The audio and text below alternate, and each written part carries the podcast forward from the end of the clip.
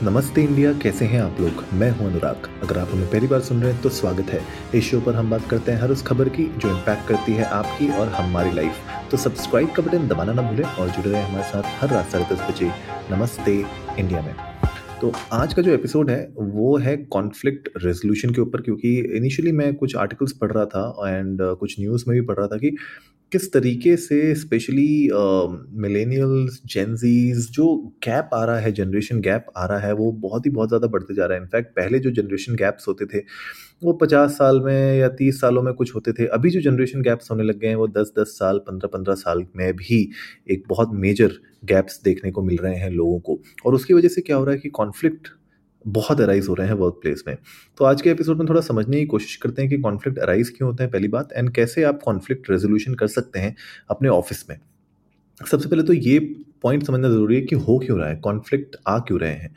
मुझे लगता है जो मेजर गोल प्रॉब्लम्स हैं इसकी uh, जो रीजंस हैं वो है एक तो पुअर कम्युनिकेशन राइट अगर आपके रोल्स एंड रिस्पॉन्सिबिलिटीज़ आपकी टीम में अगर क्लियर नहीं है तो पुअर कम्युनिकेशन की वजह से वर्क प्लेस में कॉन्फ्लिक्ट्स आ सकते हैं, आपके बीच में तनाव हो सकता है।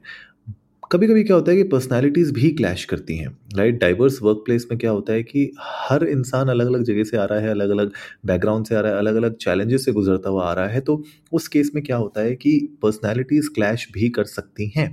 और साथ ही साथ अगर आपके कभी कोई पास्ट डिसएग्रीमेंट्स हुए हों पास्ट कोई क्लैशेस हुए हों अपने कलीग्स के साथ तो वो भी कहीं ना कहीं उभर के एज फ्रेश कॉन्फ्लिक्ट्स आ सकते हैं। तो these are some of the issues which can cause conflicts in an organisation और आप लोग भी जाइए इंडिया को नमस्ते पर ट्विटर और इंस्टाग्राम पे।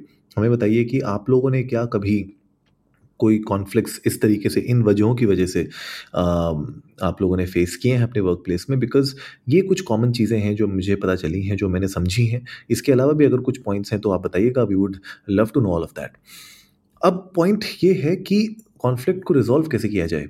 राइट? क्या स्किल्स चाहिए आपको इस कॉन्फ्लिक्ट को रिजॉल्व करने के लिए? मुझे लगता है सबसे पहले तो एसर्टिव होना बहुत ज़रूरी है। जब आप एज स्पीकर अगर आप एजर्टिव कम्युनिकेशन यूज़ करते हैं आप एक्सप्रेस करते हैं अपने खुद के परस्पेक्टिव्स एंड दूसरे, सामने वाले के पॉइंट्स को भी आप समझते हैं पॉजिटिवली राइट बट एक फर्म वे में। आई थिंक एजर्टिव कम्युनिकेशन बहुत इंपॉर्टेंट है। जब आप एजर्टिव कम्युनिकेशन करने की कोशिश करते हैं you need to focus on some things right मुझे लगता है सबसे पहले एक्सप्रेस करिए अपनी विशेष ठीक है? एंड एनकरेज करिए दूसरों को कि वो भी बताएँ कि उनको क्या चाहिए। दूसरा रिस्पॉन्सिबिलिटी एक्सेप्ट करना। हम लोग रिस्पॉन्सिबिलिटी एक्सेप्ट नहीं करते हैं। हम हमेशा ब्लेम दूसरों पर डालते हैं and that is problem avoid करिए ब्लेम करना शेम करना किसी को। ब्लेम अगर किसी पे है, कुछ प्रॉब्लम है, समझिए कि क्यों हो रहा है एंड खुद की एक रिस्पॉन्सिबिलिटी एक्सेप्ट करने की कोशिश करिए। कभी भी इमोशनल मत होना अपने कम्युनिकेशन में। वर्क प्लेस में कम्युनिकेशन जो होती है, वो इमोशनली ड्रिवन नहीं होनी चाहिए, वरना आपके लिए प्रॉब्लम्स और बढ़ सकती हैं।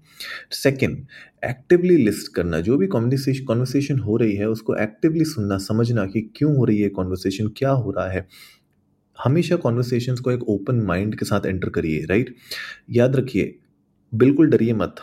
अपना टाइम लीजिए रिफ्लेक्ट करिए सामने वाले ने क्या बोला है बिफोर यू स्टार्ट स्पीकिंग वो कहते हैं ना कि पहले सोच समझ के बोलना तो हमेशा सोच समझ के ही बोलना चाहिए और ज़रूरी नहीं है कि सामने वाले ने जैसे ही अपना पॉइंट खत्म किया, आपको उसी वक्त इमीडिएटली बोलना है। You can take your time take your time and then speak next point questions पूछिए रिफ्रेस करिए। अगर आपको ऐसा लगता है कि सामने वाला नहीं समझ पा रहा है आपकी बातें, या फिर आपको कुछ ऐसे क्वेश्चंस हैं जो पूछने हैं, जो उसने कुछ अगर पॉइंट्स रखे हैं, उसके ऊपर अगर आपको कुछ डाउट्स हैं क्वेश्चंस ज़रूर पूछिए, क्योंकि क्वेश्चंस पूछेंगे तो उसके आपको आंसर मिलेंगे आंसर मिलेंगे तो आपके डाउट्स क्लियर होंगे और सामने वाले को भी समझ में आएगा कि आप उनको सुन रहे हैं, समझ रहे हैं। Next problem solving skills right problem solving skills बहुत इंपॉर्टेंट है। सबसे पहले तो आपको ये समझना ज़रूरी है कि सामने वाले को ये प्रॉब्लम हो क्यों रही है? तो जब आपने एक्टिव लिसनिंग यूज़ की तो आपको प्रॉब्लम समझ में आई। अब उस प्रॉब्लम का आपको रेजोल्यूशन भी निकालना है। तो वो रेजोल्यूशन कैसे निकलेगा? आप अपने इमोशंस को डिस्टेंट करिए राइट प्रॉब्लम सॉल्विंग मोड में आइए, समझिए कि क्यों हो रहा है कॉन्फ्लिक्ट को रिजॉल्व करने की कोशिश करिए। एंड जब आप ये करेंगे, आप देखेंगे कि जब आप फोकस करेंगे फैक्ट्स के ऊपर अदर देन फीलिंग्स तो वहाँ पे आपको फ़ायदा ज़रूर होगा। और एक और चीज़ इंपॉर्टेंट है thinking out of the box mindset बहुत ज़्यादा ज़रूरी है puzzle solving right puzzle solving से क्या होता है कि आपको एक एक out of the box mindset आपका खुलता है, जिसकी वजह से आप प्रॉब्लम्स को रिजॉल्व करने के लिए अलग अलग तरीके ढूंढ सकते हैं और वो इफ़ेक्टिव भी होते हैं राइट बहुत ज़रूरी है। तो ये मुझे लगता है कि कुछ चीज़ें हैं जो आपको समझनी चाहिए एंड उससे मुझे लगता है आपके कॉन्फ्लिक्ट्स जो हैं, वो डेफिनेटली रिड्यूस हो जाएँगे। तो गाइस आज के एपिसोड में यही चीज़ें डिस्कस करनी थी और कॉन्फ्लिक्ट्स एक ऐसी चीज़ें हैं जिनसे आप बच नहीं सकते हैं। ऑफ़िस में कभी ना कभी, कहीं ना कहीं तो कॉन्फ्लिक्ट्स आएँगे ही आएँगे। लेकिन बहुत इंपॉर्टेंट ये है कि आप उन कॉन्फ्लिक्ट्स को रिजॉल्व कैसे करते हैं और पॉजिटिवली कैसे आप उनको रिजॉल्व करते हैं ताकि एक बैड टेस्ट ना छोड़े वो कॉन्वर्सेशन आपके और सामने वाले के ऊपर। तो उम्मीद है आज का एपिसोड आप लोगों को अच्छा लगा होगा। तो जल्दी से सब्सक्राइब का बटन दबाइए और जुड़िए हमारे साथ हर रात साढ़े दस बजे सुनने के लिए ऐसी ही कुछ मसालेदार खबरें। तब तक के लिए नमस्ते इंडिया।